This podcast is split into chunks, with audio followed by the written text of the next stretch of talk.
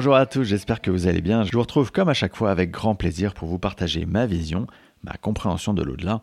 Tout ce que je suis amené à vous raconter dans ce podcast, c'est issu de mon cheminement spirituel ainsi que de ma pratique professionnelle de praticien en hypnose transpersonnelle, une hypnose qui appartient à la famille des hypnoses dites spirituelles ou régressives.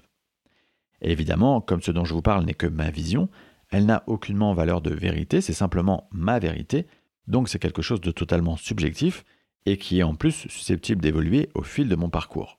Sentez-vous donc absolument libre d'y adhérer ou pas selon votre sentier. Aujourd'hui, je vais aborder un thème qui est une question que beaucoup de personnes se posent lorsqu'ils se décident à venir me voir en séance. Est-ce que j'ai pu, dans une vie antérieure, être une mauvaise personne? Et quelque part, par extension, avons-nous tous été de mauvaises personnes? Est-ce que, entre guillemets, c'est un passage obligé?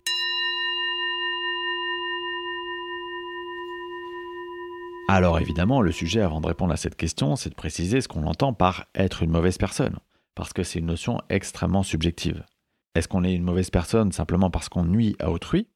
Quoi que soit la réponse à cette question, ma conviction, elle est que, d'une manière ou d'une autre, cela fait partie de l'expérimentation de notre âme. Donc de son évolution que de passer par toutes les étapes de ce que ça signifie d'être incarné sur Terre. Je vous ai dit dans plusieurs épisodes, et notamment à l'épisode 56, que nous sommes sur cette Terre dans un champ d'expérimentation, ce qu'on appelle une planète école.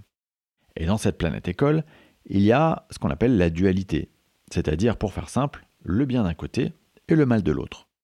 Mais en tant qu'âme, quand on vient sur cette planète école, l'une de nos missions, elle est justement d'expérimenter le mal pour comprendre qui nous sommes vraiment, c'est-à-dire que nous ne sommes pas ce mal. Comprendre que la véritable constituante de qui nous sommes, c'est l'amour inconditionnel, celui qui nous unit tous en tant qu'âme. Donc, quelque part, il est logique que nous ayons besoin d'expérimenter toutes les facettes du mal. Et ça, ça va se faire en étant celui qui subit le mal qu'on lui fait, tout comme celui qui fait du mal aux autres. Et dans cette optique, et donc d'un point de vue de l'âme, nous sommes donc volontaires pour jouer le personnage du méchant dans une incarnation. Et dans une prochaine incarnation, nous serons volontaires pour être celui qui joue le personnage du gentil qui subit la loi du méchant. De ce point de vue, et au niveau du plan de conscience de l'âme, il n'y a donc ni de mal ni de bien. Je peux cependant comprendre que du point de vue de l'être incarné qui écoute ce que je vous dis, ça peut paraître difficile à entendre, voire choquant. Mais j'ai de nombreuses fois pu constater en séance d'hypnose transpersonnelle que cette notion de bien ou de mal, elle s'efface totalement dès lors qu'on a retrouvé notre plein état de conscience, c'est-à-dire la pleine compréhension du jeu de l'âme. Une autre notion importante de cette planète école sur laquelle nous évoluons, donc cette Terre, c'est de bien appréhender la notion d'équilibre. Parce qu'il y a toujours un équilibre dans nos expériences. On ne peut pas simplement venir incarner le bien et laisser le mal aux autres, tout comme on ne peut pas venir simplement incarner le mal et laisser le bien aux autres. Ça fonctionne comme une sorte de cycle. Imaginons qu'on décide en tant qu'âme de travailler sur la notion de violence physique, avec tout ce que ça comporte comme enseignement sur les conséquences de la violence, etc. On va donc tour à tour jouer le rôle de celui qui violente l'autre, et dans une prochaine incarnation, le rôle de celui qui est violenté. Et cet équilibre, il est garanti par la notion de karma, dont j'ai déjà parlé dans l'épisode 14. Car finalement, en violentant l'autre, en lui faisant du tort, j'ai créé un déséquilibre, j'ai créé une dette karmique que je vais devoir rééquilibrer dans un second temps. Je vais donc moi-même être violenté dans une autre vie par cette même âme, ce qui nous permettra d'avoir équilibré notre karma commun et de surcroît, du point de vue de l'apprentissage de l'âme, d'avoir fait tout le tour de cette expérience qu'est la violence. Une autre question qu'on m'a déjà posée à ce sujet, c'est est-ce que euh, j'ai pu faire tellement de mal à une personne, à une ou à des personnes d'ailleurs, que mon âme, elle en a été abîmée? À cette question, je vous réponds de manière assez catégorique. La réponse est non. L'âme ne peut, à mon sens, jamais, absolument jamais être abîmée. Elle reste totalement pure. Ce qui peut par contre être affecté, mais de manière temporaire, c'est notre conscience incarnée qui vient de se désincarner. En clair, c'est la culpabilité, la colère, la rancœur, la tristesse, etc., toutes ces émotions négatives que nous pouvons ressentir au sortir d'une incarnation durant laquelle nous jugeons que nous avons fait beaucoup de mal. C'est peut-être pas très clair, alors je vais vous expliquer ça autrement. Dans l'épisode question-réponse du 12 mai 2023 avec Léa, Léa Lezé, elle nous a donné une métaphore pour bien comprendre ce sujet. Imaginez votre âme comme une sorte de pieuvre. Une pieuvre, elle possède une sorte de cerveau central dans sa tête et des cerveaux secondaires dans chacune de ses tentacules. Eh bien, ça fonctionne à peu près comme ça pour notre âme. Notre cerveau central, c'est l'âme pure. C'est celle qui ne peut pas être abîmée. C'est la superconscience de qui on est vraiment. Et cette âme, elle possède des tentacules qui sont des consciences, des sortes de prolongements d'elle, qui s'incarnent et se désincarnent successivement, pour réaliser les fameuses expériences et faire progresser l'ensemble de la pieuvre. Ces cerveaux secondaires, donc ces consciences qui s'incarnent et se désincarnent successivement, quand elles se désincarnent, elles peuvent rester affectées, de manière temporaire, par ce qui s'est passé durant leur incarnation. Donc, pour reprendre mon exemple, si vous avez fait beaucoup de mal durant votre incarnation, votre conscience, une fois désincarnée, elle peut rester dans des émotions lourdes, émotions qui vont la perturber et stopper temporairement son évolution. Soit en la maintenant dans cet espace-temps, les fameux fragments d'âme qui ne remontent pas sur les plans supérieurs, en tout cas pas immédiatement, soit en la faisant rester dans des plans de conscience plutôt bas. Gardez en tête que quoi qu'il arrive, cette stagnation, elle est toujours, absolument toujours, temporaire. Parce qu'il arrive toujours un moment où une compréhension va s'effectuer et permet à la conscience de reprendre son cheminement normal. Je souhaiterais profiter de cet épisode pour répondre également à une question que vous pouvez peut-être vous poser. Qu'en est-il des consciences des dictateurs qui ont perpétué des massacres à grande échelle? Dans ce cas précis, je suis convaincu, mais encore une fois, ce n'est que mon avis personnel, et vous allez le recevoir comme ça, qu'il y avait un plan au-dessus du plan. Une sorte de scénario collectif au-dessus des scénarios individuels. En clair, lorsqu'on décide, au niveau de l'âme, de s'incarner pour jouer le rôle d'un dictateur sanguinaire, on vient travailler à la fois pour soi et aussi pour les autres, pour l'humanité en quelque sorte. Évidemment, j'entends que ça peut être difficile à entendre, difficile à intégrer, mais je pense que ces événements, ils arrivent toujours à des périodes où l'humanité a besoin de déclic, de passer à une autre étape collective comme la nécessité d'une grande prise de conscience collective.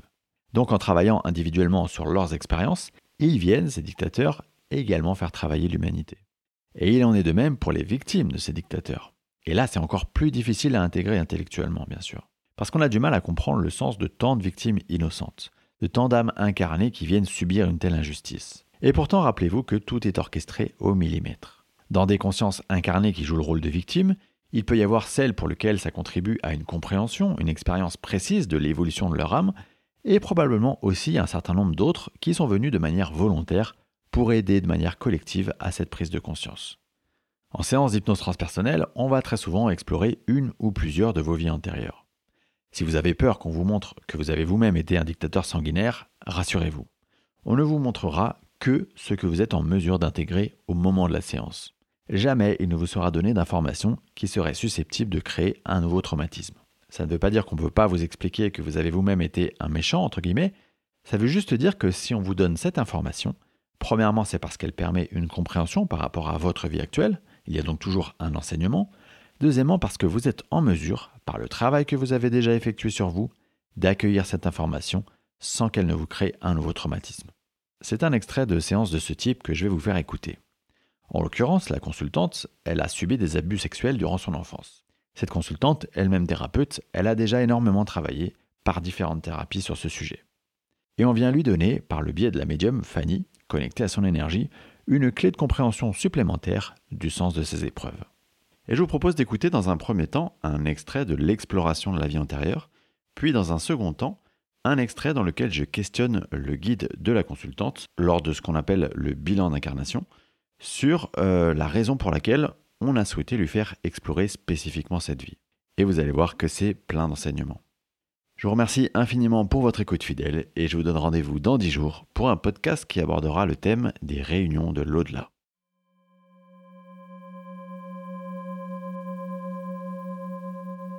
On est dans une grande église. C'est vide. On est à l'entrée et... Euh, c'est quoi l'atmosphère qui règne dans cette église? Euh, J'aime pas. T'aimes pas? D'accord. Il euh, y a des bancs sur les côtés. C'est vide, il fait froid. J'ai la gorge qui se serre. J'y vais. J'avance tout au bout. Et il y a une petite porte là. Et je sais qu'il faut que j'aille à cette porte. D'accord. L'atmosphère est étouffante. Ouais. Hmm. Qu'est-ce qui rend cette atmosphère pesante? Le gardien du lieu, c'est un prêtre. Je me sens pas très en sécurité. D'accord. Je demande à mon guide de m'accompagner. Ok, j'ouvre la porte. Hein. Il y a, je vois un prêtre avec un enfant. Ouais. Et ce prêtre fait chanter l'enfant. Et il abuse de, de cet enfant. C'est un garçon, un petit garçon. Et Sarah, c'est le prêtre. Il a conscience de ses pulsions. Et tout le monde le sait dans le village. Tout le monde le sait, mais c'est le prêtre. Hein. Euh, très respecté.